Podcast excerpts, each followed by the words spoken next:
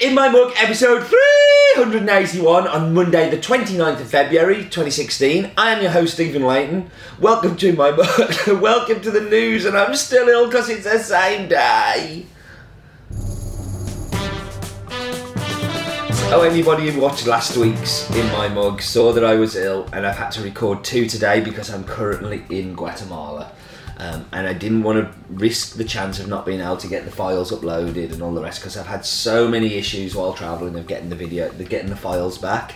Um, but hopefully there will be something a little special for you in, a- in a little while. So barista tells are back. So here we have the black one. Here we have the red one, or is it the black one? And here we have the red one. But anyway, these are our barista towels. Uh, no, that's right. Actually, that's the red one. That's the black one because they've got the tags stabbed the right way. Um, a fourth or fifth incarnation now. They've been very popular, um, and uh, you should definitely go take a look at them and buy some. They are very useful for your espresso machine, cleaning your steam wand, cleaning down your side, just somewhere to put your coffee paraphernalia on. You should definitely do it. Go for it. Um, and these are new to the site as well. Um, they are called latte art dice. So, ever want to play latte art throwdown with your friends? Well, here's the dice. So you roll it, and then you have to, come up with the design to go for it. I think they're really cool. Um, come up with by Sonali. Sonali is our new wholesale uh, manager, and um, she's like a field manager looking after all of our wholesale customers.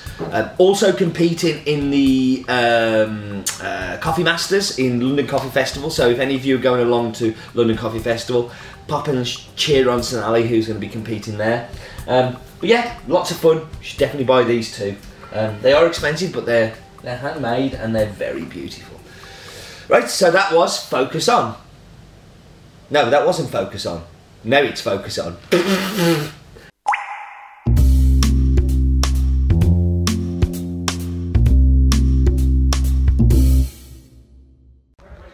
So here we are in rainy El Limon, um, going down to the drying patios. Just behind me there, you can see the, the whole washing station and all of the processing that gets done up there. Um, just up there, we've got some accommodation where the workers can sleep um, uh, while they're doing the processing. Um, unfortunately, the rain kind of caught them out, so these lots here that are drying on the patios pretty much right off. But luckily, everything else was able to be gathered up just behind there. Um, let's see what else I can show you. So we should go down to these other patios just down here. Don't know why I've got sunglasses on. Really don't need them today. Uh, but if we look down here, this is where all of the dirty water gets reprocessed and a lot of the pulp gets sorted, which will then be put all over the plants. You can just see that down there. That down there is what they call like they're, they're the floaters. They're the bad coffee that you don't really want to do anything with. They really won't spend time kind of scooping those up. Um, yeah, it's really not very good coffee. And these are the seconds. So these are seconds that they'll do with the naturals again. This is local market consumption stuff. Can't be bothered to cover it over really. Um, and then if you just get behind you, get a better shot of that whole washing process station. A weird focus on, but a good focus on. I think you'll agree.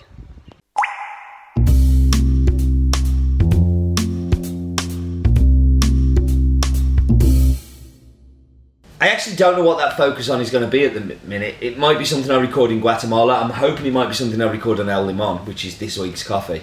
Um, you might recall this story. I've said it a few times, but a couple of years ago, uh, my friend Raul, Raul Rodas, um, who you may know from being the World Barista Champion 2012, um, wanted me to go visit this farm with him that he was buying coffee from.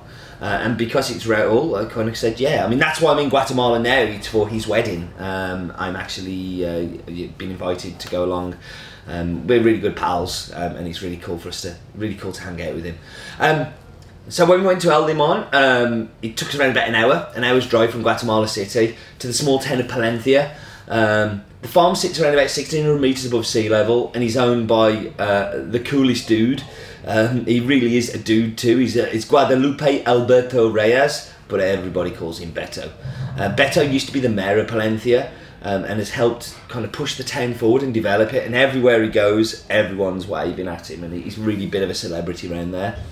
Um, Palencia is not part of the eight regions of coffee that Anacafé have put together, but I love that fact. I love the fact that we're in places where nobody else really is. Like, Antigua, for instance, I love Antigua, but Antigua is somewhere that there's there's an awful lot of coffee buyers go to.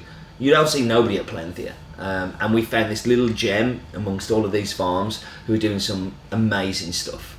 Um, the farm produces Caturra and Bourbon, uh, but he's experimenting with things like Pacamara. Um, it's exper- experimenting with uh, Pacas. Um, he's doing a whole heap of other stuff around the farm, and he's been doing a whole heap of new planting as well ever since we got involved. Um, just because he's motivated and excited by uh, the farm again, he's done a lot of building work. Um, maybe you got to see that in the focus on. I hope so. But um, he's built some accommodation. He's built a cupping lab. Um, and he's really taken some focus on the farm yeah, and, and taken some focus on quality. Um, and that's with the help of people like Raul, uh, but also um, his wife, his son is working on the farm, and he's also um, uh, going to university to study agronomy. Um, his brother also works the, the dry mill. Um, so, like, there's a whole heap of people who Beto trusts working to make everything better. Um, and I think that dedication and that quality just shines through in the cup. It really does. Um, the way he's been able to separate lots, um, have control over the quality, um, put them into separate pickings, separate, separate days pickings, being able to do things like naturals that he'd never done before, and doing things like this lot. So this lot was a honey process, uh, honey process lot, which we've talked about before. When you move, remove the cherry, you end up with a sticky mucilage stuck to the seed. It's a bean, but it's a seed, not a bean. But you know what I mean. The coffee bean has. It's not a bean, but yeah. I'm arguing with myself again, aren't I? Now, it depends how much mucilage you take off to which honey it is. This one has most of the mucilage left on, which tends to make it a little bit more natural, um, a little bit more funky. Um, excuse me, sorry. I say I'm really not well. Um, and uh, dark, like like it, you you look at it and it actually looks like black all over the seed. But once they remove the parchment, you don't see any difference in the green at all. Um, this was an experiment that myself, Raul, and uh, Beto came up with. So we literally just sat around and said, "What if we did this? Like, can we have a go at it? Let's have a go."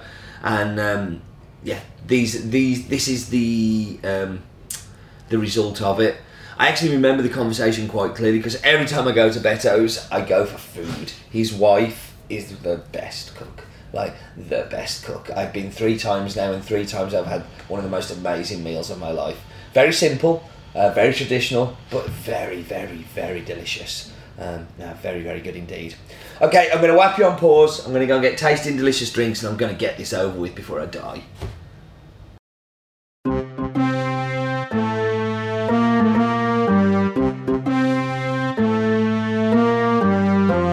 So what I say now is, look at me waving. Look at us go up. Let's go up, up, up and away. And um, we're going to go up, and we're going to look at. Well, that was a bit different. Um, going to go up, and we are going to go to our left. I'm not going to hold any suspense here whatsoever. We are going to Central America. Um, I'm happy about it. I hope you are because it's delicious coffee. Um, we are going to go and look at Central America. So we can see there we've got Guatemala, we've got Honduras, Nicaragua, Costa Rica, Panama, but we're interested in Guatemala there. So let's go down to the to, to Guat, and um, we can see that we have a fact for you. There are about 21 different original Mayan languages that are still spoken in Guatemala today. I, you may need that for a pub quiz at some point or uh, to bore a loved one. Um, but let's go down and this is a, an original area for us to be buying coffee from. It's the first time we've ever bought from here. Um, last year was the first time, and um, Let's just have a quick look. So this is Beto's house. So that's looking at Palencia. You can see that in the distance, and that is the view you get from sitting at the table um, at uh, at his house. And I've sat there and had dinner and just loved it. So we can see the lowest point is uh, Pacific Ocean. The highest point is uh, Trajmulco volcano. I probably pronounced that and ripped it apart. Um, but um, let's get a different, slightly different angle at it. So you see Guatemala City there. Um, Guatemala City, we've talked about with El Bosque, how the urban sprawl of the city has really reached out to the very edges. Um, you never used to be able to see Guatemala City from Palencia. Now you can. Um, it's it's just crazy. That that's how much that city just keeps growing and growing, and the planning laws are so lax and so open that it's eating up all of this farming land that's always been there. Um, you know, and has always been a, a part of Guatemala. So there you go, just whizzing around there. That's Guatemala City. You can see in the distance, and you really can see that clearly uh, from from Beto's house. It's just unbelievable for the vistas. Um, it's a, a, one of the most beautiful places I've sat and uh, eaten amazing food. Have I mentioned Beto's amazing food? Because I keep going on about it, but he fed me twice, and the two times he fed me, I think he saved my life. When you're traveling and eating in restaurants and eating in terrible places, it just is having somebody there to kind of go have some home cooked food and looking after you and sitting on the looking out at this beautiful beautiful view um, really recharged my batteries for the second half of the trip um, so there we go we're going to come down and just look at that's Palencia that where he was mayor um, that's kind of what he did uh, that's everybody knows him in town as we were driving round people were bipping their horns and waving at him and I don't think it was in an aggressive way I think it was in a loving way. So that was the wonderful and a little bit longer than normal map bit. Okay, maybe I wasn't. Maybe you were going to see the map bit. I really am befuddled. I really, really am befuddled. Um, I know the map bit is great for, for this farm, so I hope you enjoyed that. But now it's time for Roland's Daft Fact of the Week.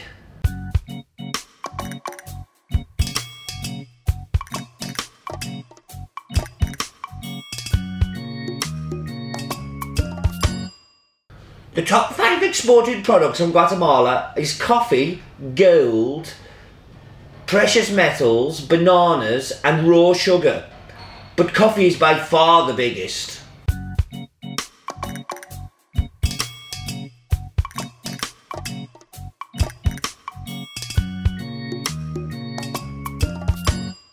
He's right, it is coffee is by far their biggest export and super important to Guatemala.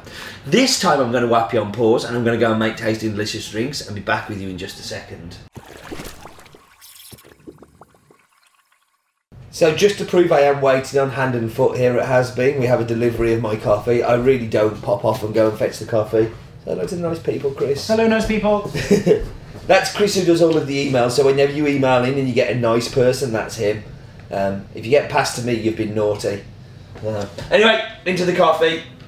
Yeah, no, Chris is awesome. Chris used to be shop manager of Shrewsbury Coffee House, one of our coffee shops that we supply in Shrewsbury, funnily enough, and um, it is amazing. So.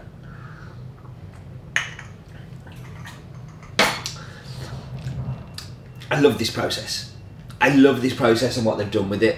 It's a little different to the normal black because they've kind of took their own take on it. They've been turning it a lot more and I think what you get is this beautiful sweetness and creaminess and cleanness colliding with this like boozy kind of cherry, funky fruit kind of coming together, and it just works really well. But where I know it works really, really well is in here. In here, it powers through. But it's not just funk, there's sweetness. The milk works with that kind of Black Forest Gateau kind of cherry sweetness, the creaminess, and just brings it all out. That is delicious. As ill as I am, and milk at the minute really is not what I want to do. I, I, I do this for you people. Um, it's a fantastic cappuccino. It's one I will definitely go back to once I'm well enough to enjoy it properly. Now, in the filter coffee, I probably don't like it as much as I do these two. Um, it's probably my least favourite. I would say cappuccino is my favourite, espresso second, filter third. And the reason for that is it is a bit funky. like I know some of you are going to hate this coffee, but I'm hoping that the vast majority of you love it because um, it really is. It's a great cappuccino. It's a great espresso. It's good brewed coffee. It's just not my bag. So anyway, time to wrap up. Thank you for joining me as always. Do remember don't eat dodgy food from dodgy takeaways on a Tuesday night in Birmingham, and uh, life is too short for bad coffee.